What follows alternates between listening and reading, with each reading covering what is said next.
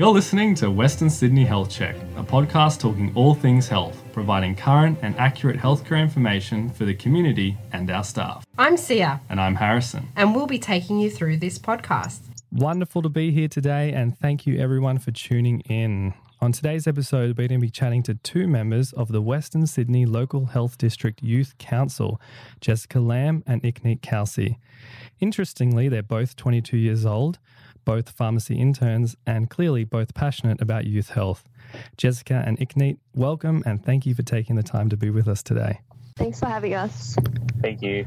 Jessica, can we start with you first? Uh, could you just briefly share with us what is the Youth Council? So, the Western Sydney Local Health District Youth Council was a council that was formed in 2017 and it comprises of a group of young people aged between 16 and 24 years of age. So, we're really just a council here to, I guess, get the ideas of the executives of the Western Sydney Local Health District and give them um, a few ideas from young people. But we're also passionate about developing a voice for adolescent and young adult health in Western Sydney, and I guess just increasing understanding of health literacy and finding ways we can engage with young people in health. Okay, really interesting. Ikneet, could you tell us a little bit more about the role of the Youth Council there in, in Western Sydney and developing that voice for young people?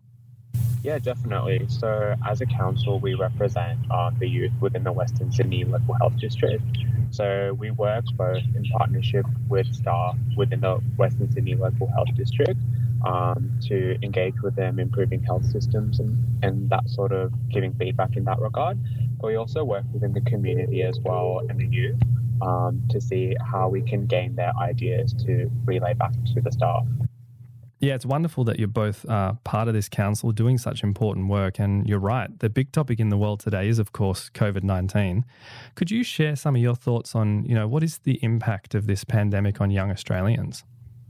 I guess I'll kick it off. Um, I guess with the young people in the community, what we say is uh, it's a big Rona and it's had a lot of impact on young people. Um, I guess in terms of our social life, our mental health status, how school has changed for young people. I think COVID 19 has definitely taken a big toll on young people. Mm. Um, I'm interested, for example, in um, study. Obviously, both of you being interns are still studying. Ikneet, have you found that it's uh, affected you much? Um, so essentially, both Jessica and I, so we have been impacted in terms of how our workplace has changed to accommodate for the COVID 19 um, pandemic. Um, we've definitely seen um, a, definitely a larger influx of patients come into our um, pharmacies, um, but also in the way that we function as well as a pharmacy, that's changed as well. In terms of my individual day to day life, I would say mostly it has stayed the same just because we are that essential um, frontline worker kind of service. Um, but definitely not to say that we've definitely been doing all the social isolation protocols and following health orders as well. To jump in with what Ikneet was saying, um, even though we are working in pharmacy and we are those essential workers as young people, um, in terms of studying and what you just said, we're also part of, still part of university and we're still going to university and we have our seminars. And I think that's impacted quite a lot of young people, I guess, at university and at school because we've had to shift from going into school and going into university onto everything that's online. And for a lot of individuals I've, that I've spoken to, they've said that there's been a lot of impact on their motivation to study and engaging with their friends. They're not seeing them, so they feel quite isolated at home. Yeah, I think it's so important to talk about that um, isolation that's occurring at the moment. Do you see with the distancing that we've had to do, has it taken a toll on, on people's mental health? I think it definitely has. Um, I think that you have to look at everyone's situation and everyone's perspective. In particular, for young people, there's some people with really great family environments, and I'm sure they're thriving in this time of social distancing and spending more time with their families, while there are other people who might not have um, that family bonding and might be living alone. So, tech, um, for example, people that are in university who've moved to different states and they're living alone, they might feel quite isolated and lonely. You mentioned as well that you're both frontline workers or essential workers. How does it feel beginning your health career in the middle of a global pandemic? It's been, um, if I jump in, it's been quite challenging, but also very um, eye opening and I'd say gratifying in a sense as well. Um, I was speaking with my colleagues the other day about it. It was, it's been like extremely busy within the pharmacy, but it just shows how important um, like like the role of healthcare professionals are in terms of providing a service for our community. Absolutely. There was a lot of talk early in the pandemic that young people weren't taking it or weren't going to take um, this disease seriously, that they thought they were basically immune to it. Has that been your experience? Have you seen that it's been difficult to get young people to really take it seriously? With my peers and other young people that I've talked to at work, at university, online, and I guess people within our uh, council itself, I guess young people do want to take it seriously, but at the same time, it was really difficult to find our footing in how we could approach social distancing and self isolation and quarantine because the restrictions were kind of iffy and we weren't sure if you could go out to grab food and what those restrictions meant. So a lot of the time we were often really confused about how to approach those restrictions. Or that's what I found from my perspective. Mm. Do you feel that the restrictions have gotten more clear over time, Jessica? I definitely think they have. Um, I think that the police and the government have enforced more rules, and I guess that's made it a lot clearer to understand the restrictions. And I guess because it's emphasized so much on our day to day, it makes more sense as each day goes by. But I think at the very beginning, um, when this stuff about young people not taking coronavirus seriously was coming out, I think it's because the restrictions were so um, iffy and I didn't know where to follow them. Jessica, I like that earlier you referred to the uh, virus as Big Rona. I know that um, um, memes and, and that sort of stuff is um, you know a big part of the way young people communicate, but maybe for older people it gives the wrong impression. It, it makes it seem like you're not taking it seriously when you're having a joke about it. Do you think that maybe that's contributed to some of the conceptions out there? Maybe, but I feel like at this sort of time, I guess young people need something lighthearted to look at and I guess in an older person's perspective, they might not get memes and those sort of jokes. But I think for young people, it's actually a good way for them to just have a little light, have a little laugh, but also understand that it is also serious and there are also restrictions. Um, but I guess it's a balance. You really have to think about it as a balance. You can't just pull too much thought into it, or else you might go into too much thought and that could impact someone's mental health. So it's just a balance of understanding that it's serious and understanding the right steps to take and following the rules, but also having some lightheartedness as well so that you're not, I guess, sucked into those um, other thoughts that you might have that would be more negative. Yeah.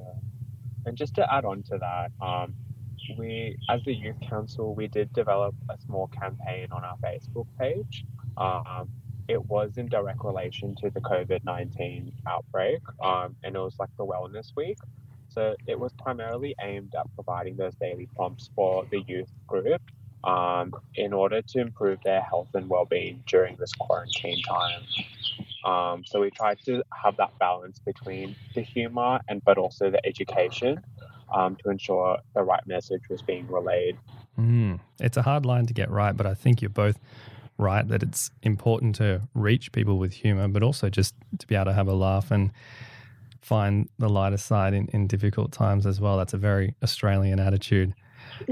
Yeah, definitely. If we can keep it um, maybe a little serious just for the next uh, discussion as well, I'm curious what you think of maybe might be some of the long term impacts that this is going to have on young people, maybe on their health or, or job prospects or, or that sort of thing.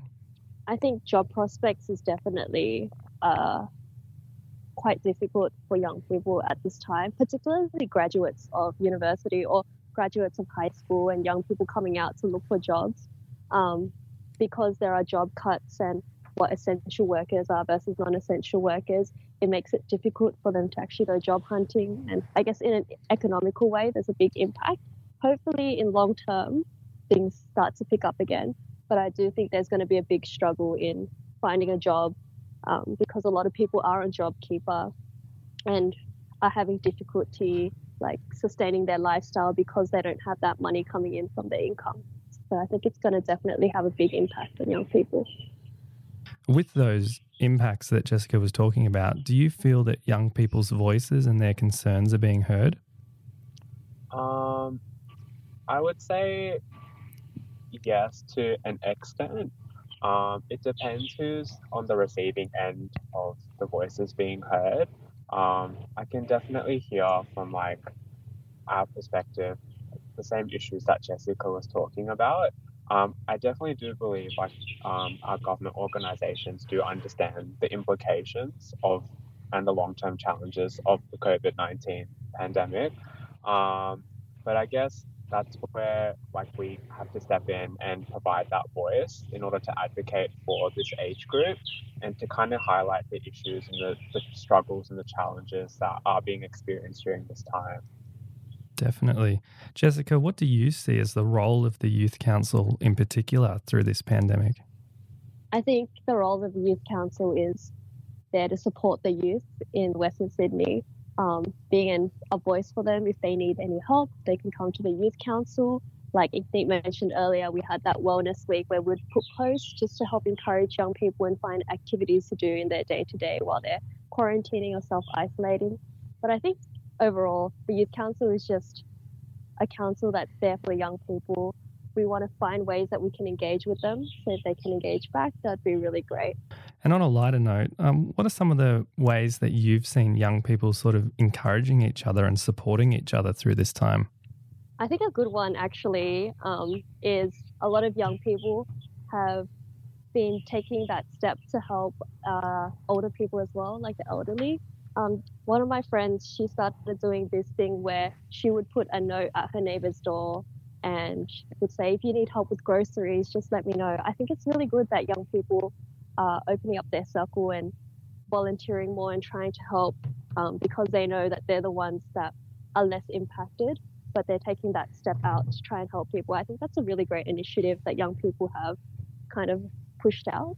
I also think um, it's also put everything, a, a, lot of things into perspective and um, I believe like with young people, they've definitely through the internet and through social media have definitely become more connected as a community, um, and that's been one of the ways that um, they've been able to go through this pandemic. Yeah, we've definitely seen the power and the limitations, I guess, of online connections lately. Just for a last big question for both of you, this pandemic has really changed so much of our day to day lives, and a lot of the things we take for granted are completely different right now. Do you maybe see any potentials for positive change in society coming out of this? You know, with shaking everything up, might we look back on some positive changes in the future that were made possible through this time? I can definitely see from like uh, like a pharmacist role, um, the changes that have been made in the pharmaceutical profession in order to adapt to the changes and how to reach out for those more vulnerable members. So, like the elderly population, um, like people with mental and physical disabilities who may not be able to reach a pharmacy. We've definitely come up with online ways such as online um, like prescribing and delivery services so just improve accessibility to services and i think adding on to what Ikneet said like other positive things that i've noticed from a health perspective, um, definitely things like telehealth. I feel like more people, because of the coronavirus, they're becoming more innovative with their ideas in finding ways to get, I guess, to talk to other people. Like they've been using things like Zoom. Um, so I guess innovation is definitely a positive thing that's come out of coronavirus. I think also um, teaching people about hygiene and campaigning about like hand washing and gloves and face masks I think everyone will be more aware in our day to day life of being a little bit more hygienic and ways to keep everything sustainable. Definitely. Yeah, it's been a learning time for all of us, that's for sure.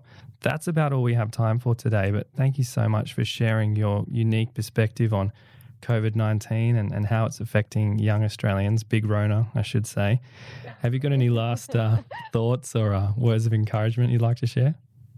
Um, just keep swimming, keep going at it, um, stay safe, follow the restrictions, and always make sure you have a little bit of a laugh, but also take things seriously. That's from me. Yeah, definitely in the same line. Um, definitely important to be informed of the uh, the, the health orders that are being made by the government, but also just to keep it lighthearted as well. And we'll get through it one day at a time. And if you ever have any questions, there's always the Youth Council that's ready on our Facebook page for you to reach out to. Definitely. Yeah, we need to give a shout out to the Youth Council page for sure. Jessica and Ikneet, thank you so much for your time. Thanks, Thanks so much for for having having us, us. Harrison. Thanks for listening to Western Sydney Health Check. This podcast is produced by Western Sydney Local Health District. For the latest news, visit us at thepulse.org.au.